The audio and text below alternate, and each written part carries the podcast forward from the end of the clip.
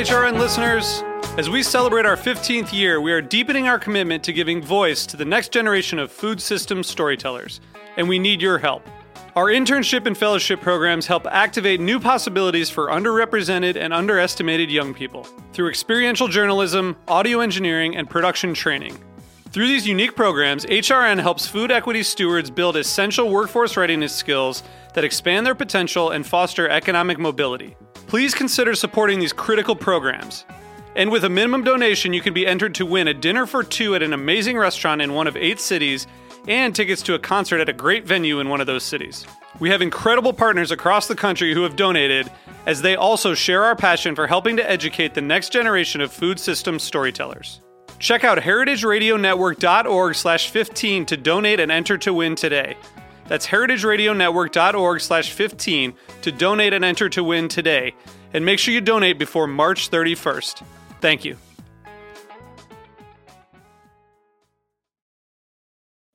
Modernist Breadcrumbs is brought to you by Bob's Red Mill. Bob's Red Mill is an employee owned company that has been offering organic, gluten free, and stone ground products for decades. With Bob's Red Mill, you're not just getting quality, you're getting flavor packed, healthy food that actually tastes amazing. Visit bobsredmill.com today and use the code CRUMBS for 25% off your order. Bob's Red Mill, reminding you to eat wisely. You're irreplaceable. Modernist Breadcrumbs is brought to you by Le Creuset, made in France since 1925. The first and finest enameled cast iron cookware and a favorite for generations. For more information, visit lecreuset.com. That's L E C R E U S E T.com. Hey,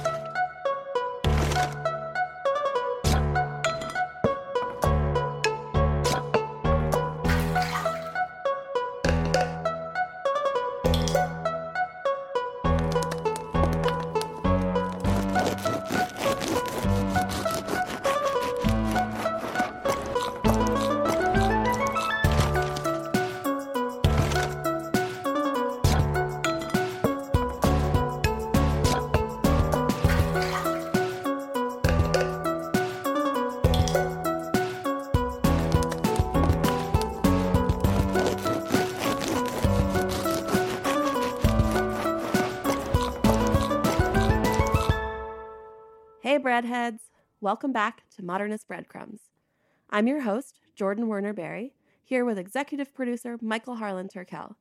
We'll also be hearing from Nathan Myhrvold and Francisco Migoya, the co authors of Modernist Bread, later in the episode, as we take a deep dive into the grain silo. Two distinct images stick out when we talk about American grain. One is vast wheat fields, amber waves of grain, with giant machines churning through them. And the other is a bag of white flour sitting on a grocery store shelf. Industrialization and the semi dwarf wheat that was developed during the Green Revolution created this disconnect between farming and flour. Combines and commodity pricing replaced community and cold stone milling. Productivity was prime, biodiversity was bad, and flavor was forgotten. But now we know better. Consumers are rejecting these commodities and rediscovering the foods, flavors, and farmers around us. This episode is about the growing movement to bring back heritage grains and strengthen local and regional food systems. In direct opposition of the Green Revolution, we're going to hear from the front lines of the Grain Revolution. William Alexander, the author of 52 Loaves, A Half Baked Adventure, took the dictum of local personally. Very personally. He was baking a loaf of bread every week for a year and on a quest for perfection, an endeavor to know exactly where his wheat came from.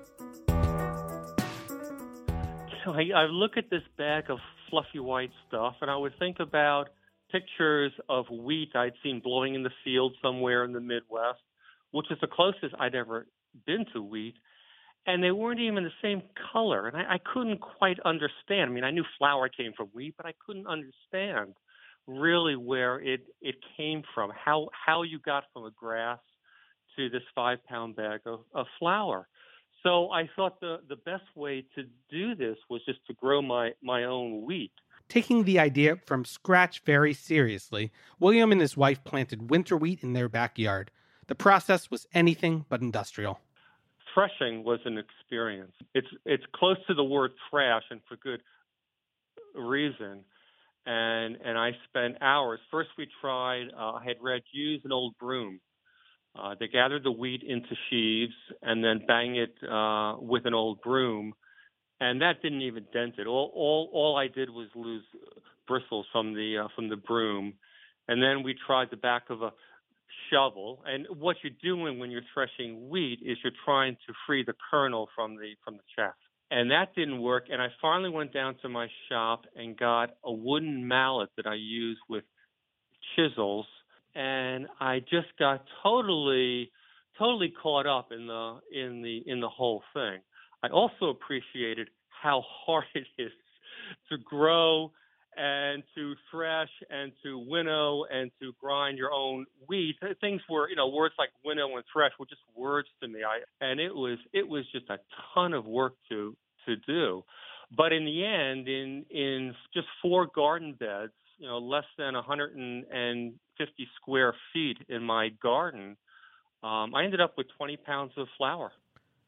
According to the USDA, the average retail price per pound of flour in 2017 was 51 cents. So Williams 20 pounds is worth about 10.20 on the open market. Of that 51 cent retail price, the farmer only sees 14% or about 7 cents a pound. For the months of growing, harvesting, threshing, and winnowing it took to produce, William would make a whopping $1.40 that cost benefit analysis isn't doing much to entice backyard grain growers. And frankly, the economics of wheat farming, even on an industrial scale, are pretty terrible.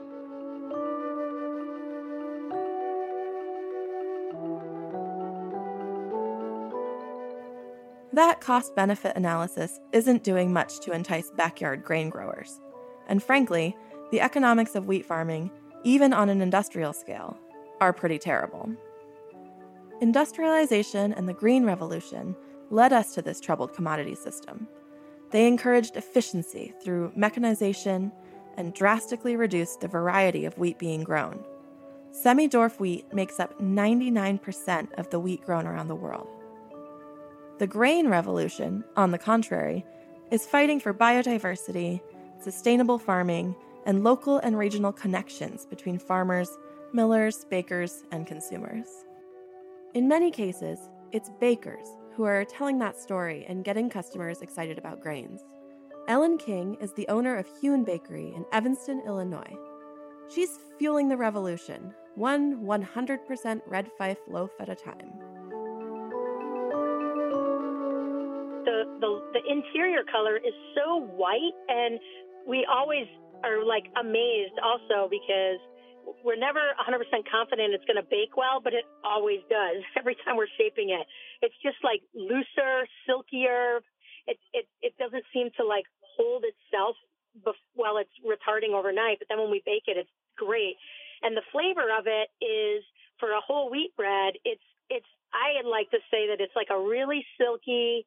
Um, kind of creamy bread. Then there's turkey red that we do a lot with. It's not my favorite, but my customers love it. They come in for the turkey red because it really tastes like a whole wheat. It's really kind of earthy. It's very heavy, I want to say, and it doesn't have that silky kind of lighter interior that the red fife gets. Um, but it's a big hit. It's, even though we do it the same as our red fife, it gets the same amount of um, leaven in it. It gets the same salt percent and hydration. Um, it performs totally differently. Ellen sources the flour that she uses at Hewn from farmers in Illinois and Wisconsin. She's even working with the farmers to bring back headliners from grain's golden age. And then, um, then we have like the Marquis, and that one's special because that has taken four years working with one farmer to bring that back to just see um, how that is as a bread. And that was a cross between um, hard red Calcutta and red fife. The Marquis is really really unique in that it tastes almost like a rye and it's very hearty and very kind of more dense than the red fife and the turkey red. And, but that's not one we can offer all the time because we're still rebuilding the seed stock with the farmer. The varieties that Ellen is using, especially red fife and turkey red, played a big role in the transformation of the 19th century North American landscape. In the mid 1800s, the U.S. government encouraged settlers to move westward by offering them land deals and building railroads. The settlers brought their soft spring wheats, and they promptly failed. The climate was too variable and way too dry. Red Fife and Turkey Red are hard wheats, which are more drought resistant than the soft varieties, and they found an ideal home on the plains. As kind of a failed historian, I had um, spent time in archives reading old cookbooks and coming across like graham flour and, and different types of things. And I kind of just filed that away. And when I, like, literally two decades later, opened up, actually a decade later, opened up the bakery, I, I went and was curious about kind of what was growing in the Midwest, um, you know, even in the early 1900s. And so I met Steve Jones about four years ago at a conference and asked him, you know, what varieties were common around the Midwest. And he had suggested that I just go and spend time reading um, the USDA farm journals. So that's kind of what I spent time doing several years ago was reading old farm journals and reading about the varieties that were common in, you know, Illinois, Wisconsin, Kansas. The original versions of Red Fife and Turkey Red were pushed out by the efficiency of the Green Revolution's semi dwarf wheat. Ellen's background in historic preservation led her straight to them, with some help from the Bread Lab's Steve Jones. But allowing people to understand that in the Midwest, this is where modern industrial farming kind essentially took root, right? I mean, this is where the McCormick Reaper was invented, the John Deere tractor was invented, grains got graded by the Chicago um, Board of Trade. So I really wanted people to understand that we have to kind of deconstruct that process a little bit to be able to get back and have a direct relationship with farmers. It's all about educating customers, or training the troops, if you will. I want customers to identify there's different varieties of wheat, and there's hard and soft and red and white. Um, but I and I also don't want them just getting attached to a turkey red or a red fife because the um, focus for us is to bring back biodiversity. So as we start getting access to more varieties, I want people to be like, "Oh, I really like hard red wheats. I'll try that. Sure, that sounds great. I'll let that. I'll try that variety." Or, "Wow, I like the white Sonora because it's a soft white and that's unique." And so it's like teaching the customers that it's that that that they need to like go out of their comfort zone a little bit because I I don't want customers that are like, "Oh, I don't want to eat the red fife. I only want turkey red." Because that defeats the point of, you know, essentially we become like a monocrop again.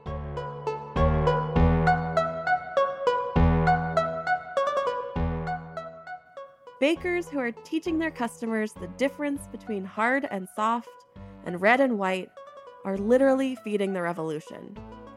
But that's not the only way to get the word out about heritage grains. Regional grain projects, nonprofits that support the farmers, millers, and bakers who are working to bring back biodiversity are cropping up all over the country. Grow is a nonprofit organization whose twofold mission is to bring fresh, locally grown food into the city and make it available to city residents, and to provide local farmers access to this market. The Regional Grains Project started 10 years ago to encourage Grow NYC bakers to incorporate local flour into their baked goods. I've bought a lot of bread at my neighborhood green market sourdough from She Wolf, challah from Hot Bread Kitchen, and it's second nature to stand at a booth and talk about baking. But unlike the tables full of tomatoes, I can't say I've ever seen sheaves of wheat lined up and ready to take home. I think what's pretty unique about grains is that the nature of their production, they're grown and processed on such a huge scale, and they need additional steps of processing before they're ready to eat. Bringing grains into the realm of the farmer's market makes them approachable, and it reminds consumers that they are, in fact, an agricultural product. And some of the biggest challenges facing regional grain systems lie in the day to day realities of farming. In the Northeast, it's really equipment and infrastructure that's available. Um, part of it is the scale of land that's available and having equipment that's suited to that land. But we haven't grown grain in um, any real volume for about 100, 150 years. And a lot of the equipment needed to plant, harvest, clean, store, and process uh, these grains is just not not available anymore. And then on the consumer side, it's just knowledge about different varieties, how to cook and bake with them, and how they can be used to support your regional food system. The focus of the Greenmarket Regional Grains Project is in the marketplace. You can find Henry at the grain stand in Union Square on Wednesdays and Saturdays, and popping up around the city the rest of the week. The stand has emmer and einkorn, all purpose flour, and pasta. He's ready to talk about Magog and impress you with his wry wit. Ask him all of your burning grain questions. Some of the big ones how is this different from the flour that I buy in the grocery store? Do you have farro? Do you have quinoa? the big one is why, you know, why would we want to buy this over what's available in the store? And is it really different? We saw having a good quality and consistent bread flour as really vital to the success of this of this program. And around that, having an all-purpose flour, some just familiar products that customers can swap out with what they're already using. The customers at Greenmarket are a great place to start because they're already making an extra effort to source their food. They talk to their farmers, and they even shop outside in the middle of winter. And it seems to be working. Greenmarket bakers use 65,000 pounds of local flour a month. That's more than 30,000 loaves of bread and 30,000 opportunities for education. You can talk about flavor and nutrition with some bakers and chefs who are very dialed into those qualities. You can talk about soil and environmental health and water health with folks who are interested in, in the environment and ecology. And you can talk about how they support local businesses and local farmers and, and keep land and agriculture in our region and help support local economies if that's what your customer is interested in.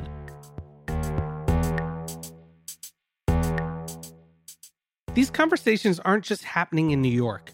The California Grain Campaign has a similar goal to the Grow NYC Regional Grain Project 20% local whole grain in farmers markets across the state by 2020. All across the country, in markets, bakeries, and mills, people are making the connection.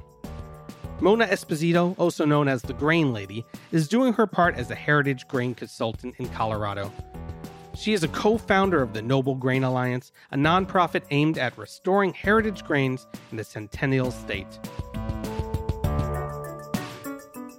You know, the core part of being a heritage grain consultant is education and outreach, and really um, bringing understanding of what it takes to bring these heritage seeds back into our community and our local grain economies and to take them all the way through the processes necessary to bring them to your table. So it could be work with farmers, it could be work with chefs and bakers. So it's hmm. bringing together all these pieces of the puzzle, or we like to call it the grain chain.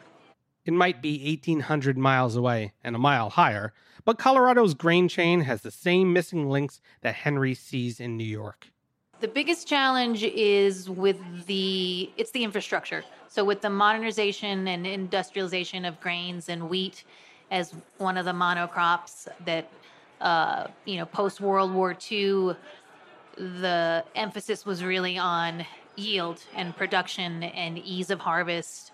So away from flavor, away from nutrition, with a focus on grains that could be highly processed, large volumes. Uh, so when that happened, we lost the local smaller infrastructure that's able to deal with the grains. Yeah, so Noble Grain Alliance uh, was founded a little over two years ago. Our work was really to start at the beginning of the chain to restore these heritage grains. So really to begin with the seed. At the same time, Nanna Meyer at the University of Colorado, Colorado Springs, was thinking the same thing. Her research was in the realm of health science, bring back grains for their nutritional value and flavor. And just like Ellen King did in the Midwest, Nanna looked at the region's historical documents.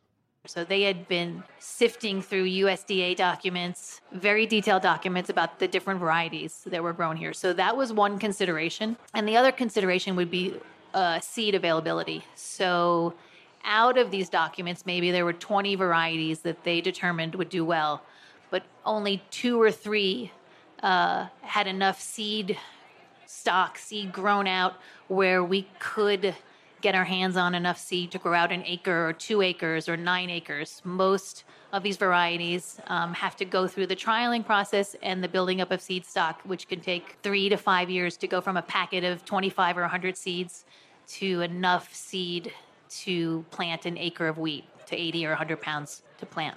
But the Noble Grain Alliance isn't just building seed stock. Mona is working hard to reintroduce these seeds to farms, encourage sustainable growing systems, and then take it all the way through the chain to bakers, chefs, and consumers.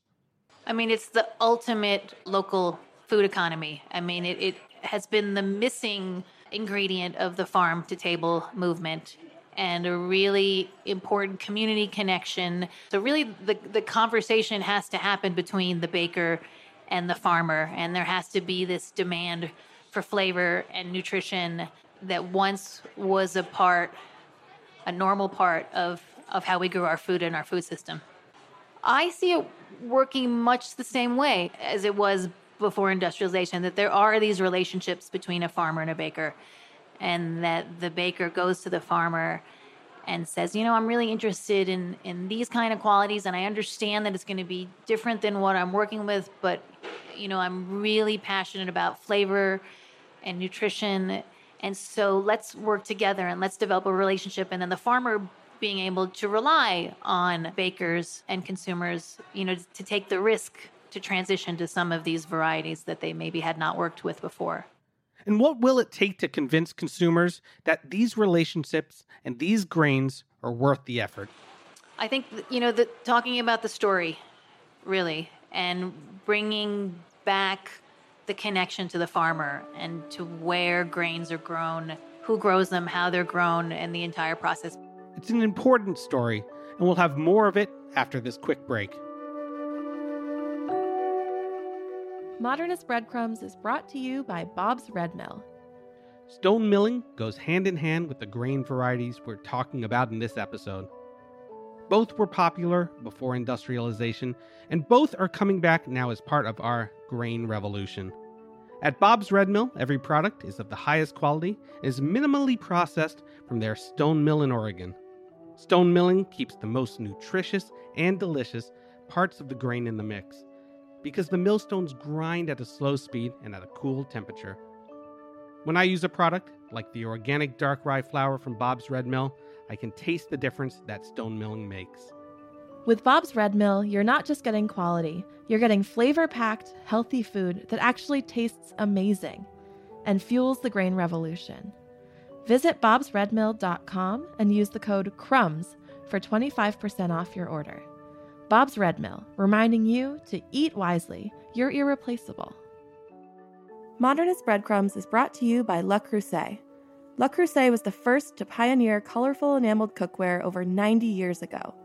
With that history and experience, they produce the finest quality and design, and they have been a favorite for generations through the meals it creates and the style it expresses. My wife and I received a large off white Dutch oven for our wedding from dear friends that have attended many of our dinner parties. Prior to that, we had a smaller blue brazier, which we love but only feeds a few. With our newfound cookware, we're able to stew beef bourguignon for our Beaujolais Nouveau celebration, which is the Thursday before Thanksgiving, and my wife's Super Sundays, since we're really only college football fans. Go blue. She makes large batches of soup on NFL game day, that lasts us the whole week. It's become a cherished piece of our kitchen equipment that brings our friends and family together over one big pot. Original heirloom cookware backed by a lifetime warranty, only from La Creuset. Visit lecreuset.com backslash bread to explore their entire collection of cast iron cookware and search their recipe page to get started. Enjoy special offers and free shipping with the code BREAD.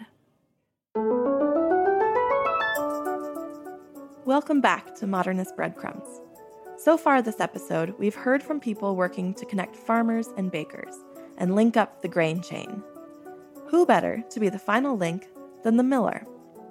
Jennifer Lapidus is the general manager and principal of Carolina Ground Flour Mill in Asheville, North Carolina.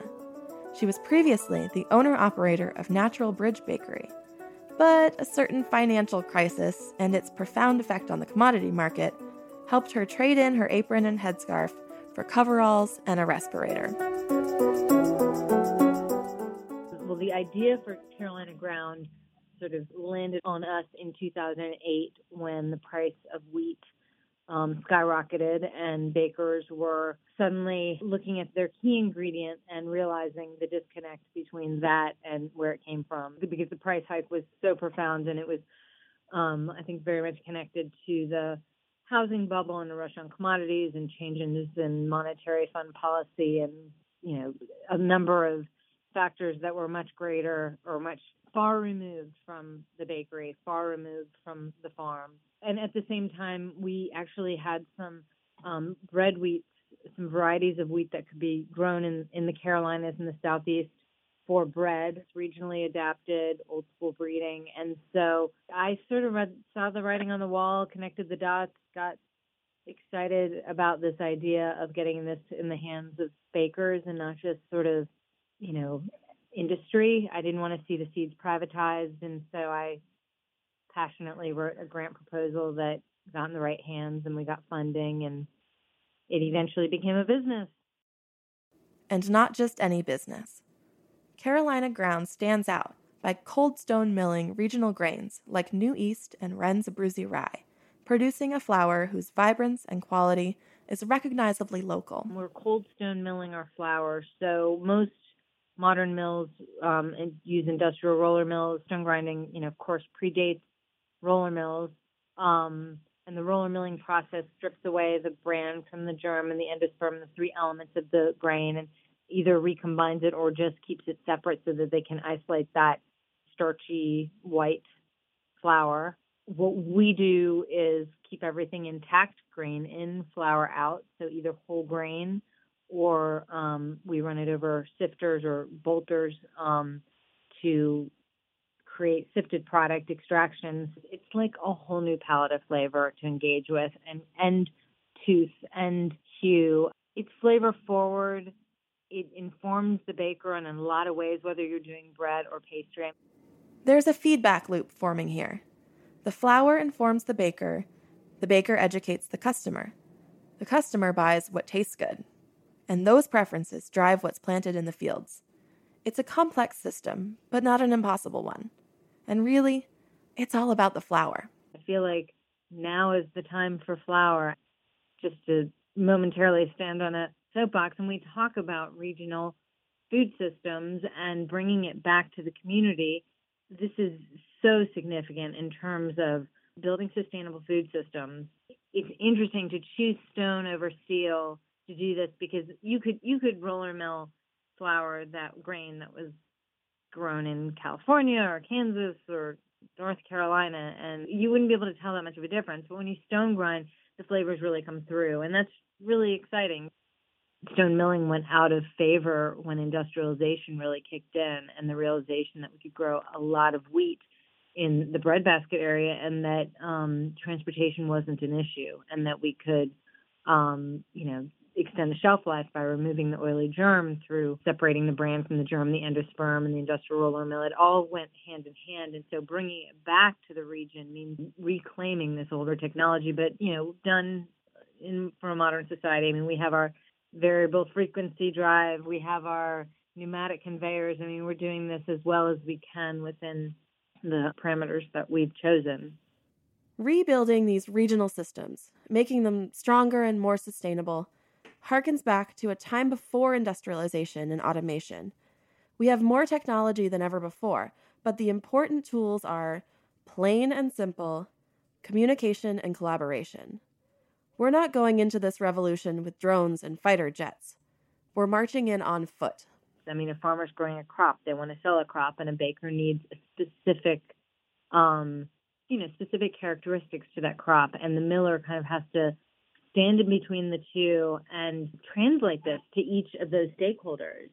So for the farm end, it's been a longer, slower process on my end to understand the needs of the farmer and for the farmer's end to understand, you know, what our needs are and that, um, you know, establishing a market that is specific to them that we're, you know, our goal to kind of decommodify this agricultural product and hedge ourselves from the commodities market and exist as like a real agricultural product with distinction. When the communication and collaboration work, there's an aspect of community building that makes the system more resilient. The mill, which sits directly in the middle of the process from seed to sourdough, is a natural meeting place.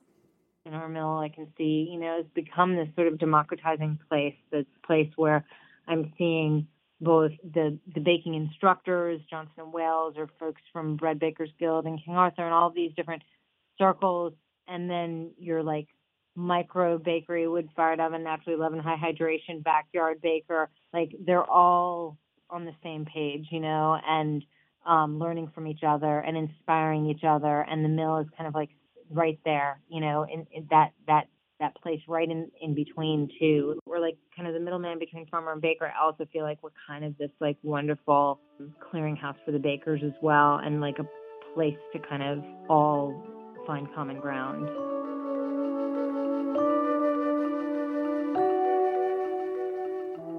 As these regional systems continue to strengthen, and as customers start calling out Red Fife by name, it will be important to have these places for experimentation and education.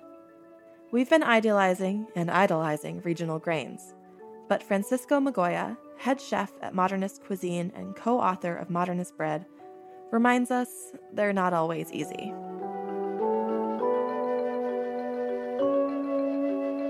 So, I'm all for that. I think that it's it's cool to use grains that are from nearby, supporting local farmers. You know, small uh, farms that are not like you know big flour, right? The problem you have with that is that sometimes you don't know what this grain is about, and it's a guessing game as to how much uh, what what gluten development properties it's going to have. Is it going to make a strong dough, or is it just going to get in the way? Am I going to have a dense loaf of bread, or am I going to have, um, you know, low volume? And these are things that you need to think about because often small farms don't have the ability to give you a spec sheet, and also not the ability of making a consistent product. So every season, every harvest, the grain would have changed, and so those are the challenges of using these these specific types of grains. Um, and they do add flavor. I mean, it's you can't assume everybody's going to like to taste the einkorn either, or uh, emmer, or uh, or any grain that was grown nearby, whatever you want to call it. Wonder Bread may never embrace a winter wheat, nor Sunbeam a white Sonora. But there are ways to incorporate these grains that make them approachable to consumers and to the baker. Thinking as a bread baker, you have to think more in the in the what is going to happen. What is this grain going to do to my bread? And so, I think a very safe approach for this, and this is what a lot of bakers do, is they'll add a percentage of that flour into their dough and utilize 50 to 60 percent of a flour that they know works. Um, so you have this very strong backbone, and it's supporting. It's basically the support net, literally, of the other grain. The other way you can introduce these flavorful grains into a dough is is by like literally soaking them or cooking them beforehand and leaving them whole and putting them into your dough. I think it gives you a really good expression of what the grain is. When it's pulverized, it's very different than when it's whole or cracked. And so the flavor might be a little bit hard to tell once it's be turned, been turned into a powder, right? And you know, let's face it, not I mean not every grain tastes good and we we can't just like assume and force this on on just because it's the right thing to do.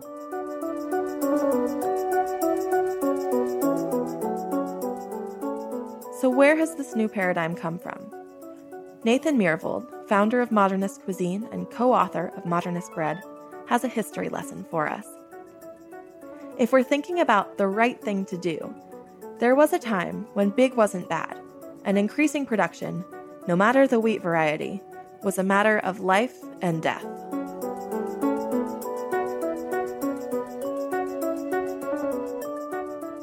Over time, there was a big drive to make grain cheaper and cheaper.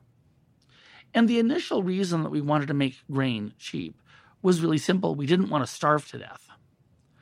And starvation was a periodic problem uh, for every society on Earth uh, until some point in, in the 19th century. And it's even still true for many societies on Earth in the 20th century. So we tried to make grain more and more productive. Uh, that allowed bread to be cheaper and cheaper. Uh, and it's one of the things that's very funny about bread is that it has got a position in our minds and in our hearts and in our societies. It's unlike any other food. Um, we all love ice cream, but there's never been an ice cream riot in recorded history. Um, but there have been grain riots all the damn time. Um, governments have fallen, revolutions have been fought over the price of grain and or the price of bread, which is the first thing people turn grain into. This has created uh, a spiral of productivity in farming that's really quite amazing. That productivity has reinforced the reality that people think grain should be cheap. And it is. Remember the math we did on Williams' backyard flour making? What else can you buy for 51 cents a pound? The big improvements came from uh, three things the varieties that we grow, the irrigation uh, and fertilization, and mechanized farming. And you can debate which of these was is more important, um, but you kind of needed all of them, and they all played off of one another. As soon as one of them got ahead, well, that created a, a large incentive to move the others ahead. We also found how to make um, lots of other things cheaply. Um, uh, you can buy a pair of jeans for twenty dollars.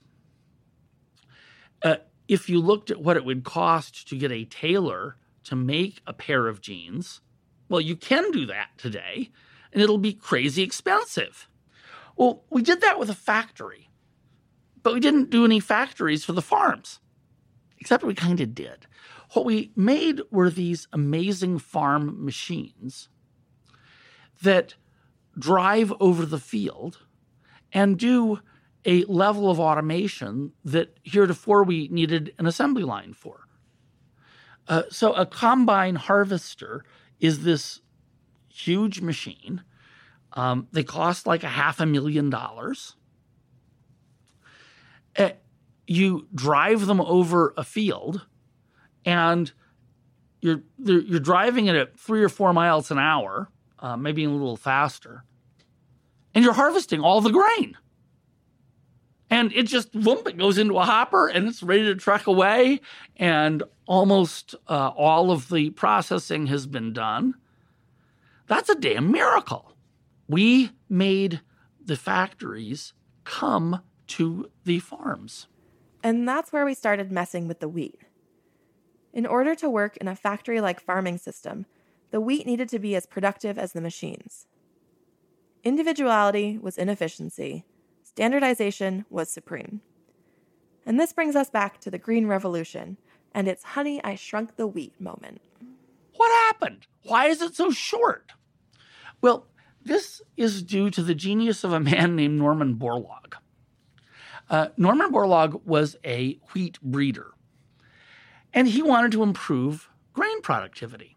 Well, what Norman discovered is you could make, you could breed for varieties of grain that would make the seeds heavier, which would be great, except the weak link in the chain was the stalk. You have this big, tall, head high stalk with this heavy thing at the end of it, and it would buckle and fall down. And if it buckles and falls down, then it gets wet and the grain's ruined. So he discovered a variety of wheat that uh, had been uh, evolved slash bred in Japan that wasn't very tall. And so we said, okay, let's take some high productivity varieties and let's breed it with this Japanese dwarf wheat. And then we can breed even more for bigger kernels. Well, it works spectacularly well. There's a great um, Malcolm Gladwell story um, from the New Yorker that argues that he has saved more lives than any other person in human history. Estimates are up to 2 billion people had their lives saved by Norman. Okay, so Borlaug wasn't Rick Moranis, and the shrinking wasn't an accident. It may have saved lives, but the Green Revolution created a monoculture monster. It's caused a bunch of weird stuff though, where people say, "Oh, that this modern wheat is terrible." It's not terrible. It is the culmination of a centuries long quest to make grain as cheap as we possibly could. And initially, that was so we wouldn't starve. Now, more recently, it's not because we wouldn't starve, it's because we wanted to eat meat. And so we grow a lot of grain that we feed uh, to animals. But these innovations just kept buoying all of the things along with one goal make it cheap, make it cheap, make it cheap. Well, you get what you pay for or, or what you optimize for. And uh, we have overachieved in the making it cheap. And our grain revolution, with its regional grain projects, focus on heritage varieties, and emphasis on sustainability and education, is a direct response to that overachievement. So, you know, I think, and what I hope is next for grain agriculture is for us to say, look, it's fine to make cheap bread for, or, or cheap grain for its purposes, but if we care about flavor and we care about bread making qualities, we care, we care about these other things, that needs to factor in also. And that can't you you can't point at them and say they're the ones that have to make this happen. They're the farmers, they're the bakers, they're the industrial agriculture companies. You know, it ha- this is the thing where the system has to work together. Well, I think if we really apply this to grain, we have an opportunity over the next decade or two or or four uh, to have the best bread anyone's ever had. So if you're staring at the grocery store shelf and all you see is commodity flour, don't just sigh. Grab a sigh. Let's take up arms on the side of flavor, regionality, and sustainability, with Red Fife and Turkey Red as our weapons. Give me Marquis or give me death.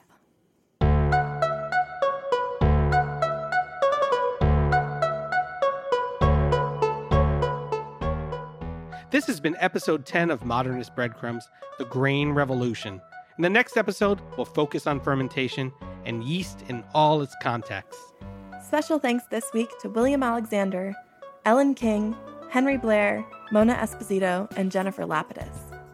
Modernist Breadcrumbs is produced by executive producer Michael Harlan Turkel and me, Jordan Werner Berry, in collaboration with Modernist Cuisine.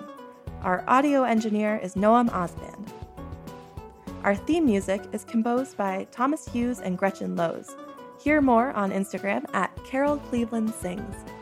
Modernist Breadcrumbs is a production of Heritage Radio Network. Learn more at heritageradionetwork.org and follow us at heritage underscore radio.